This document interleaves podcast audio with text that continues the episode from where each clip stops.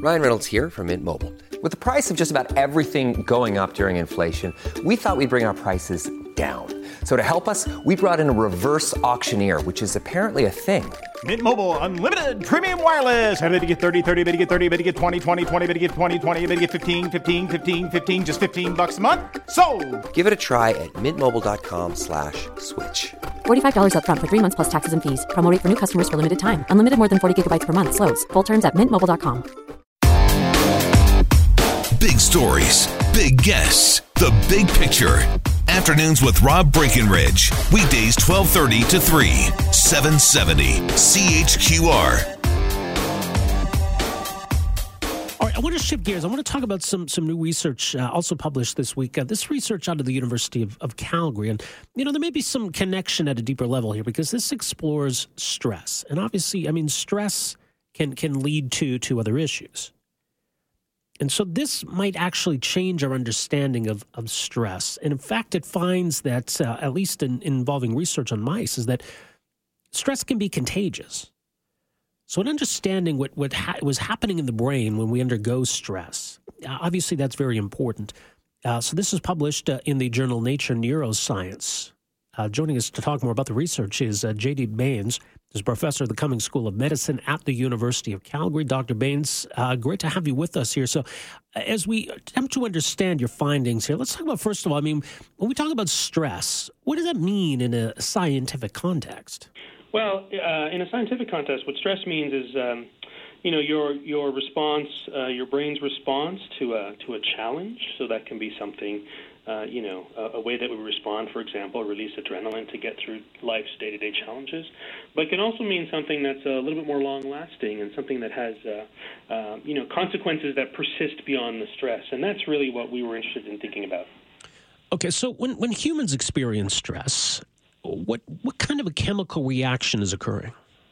So um, there's a very specific circuit or clusters of cells in your brain that respond or turn on when you experience the stress. Uh, noradrenaline or adrenaline is one of the main kind of chemical signals we think about a lot. Uh, and then your body releases um, glucocorticoids or steroid hormones to help uh, get your body ready, uh, prepare it for stress.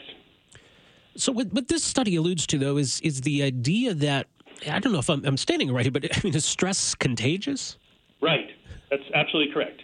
So the idea is this: the idea is that we transmit our stress to others, and that not only do we transmit the stress, but the way that the stress might change our brains for the long term, actually, the transmitted stress has the exact same effects on the brains of others that we transmit the stress to. So how is it transmitted? How does that how does that work? Um, so in this case, there's a, a chemical signal or a pheromone uh, that we looked at that is used in the transmission. Um, but you know, for humans, there's many other ways. We have really uh, very sophisticated ways of communicating our emotional state uh, through uh, obviously verbal language, visual cues, posture, uh, things like that. This study looked at uh, at mice, and what's interesting too is that there seems to be a difference here in, in how male mice and, and female mice reacted. Yeah, that's right. So the transmission of the stress and the effects of stress on the brain of an unstressed individual are the same if it's male or female.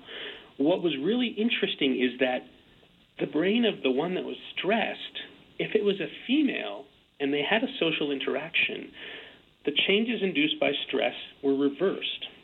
So, in other words, if you have partners around, if it's a female and you're stressed, um, your partners help to buffer the effects of stress and its long term consequences on the brain. And is this a change in our understanding then of, of stress? Yeah, I think um, the the big change is is part transmissibility of stress, but part of the consequences that a transmitted stress has. That the consequences potentially are very similar to an authentic stress.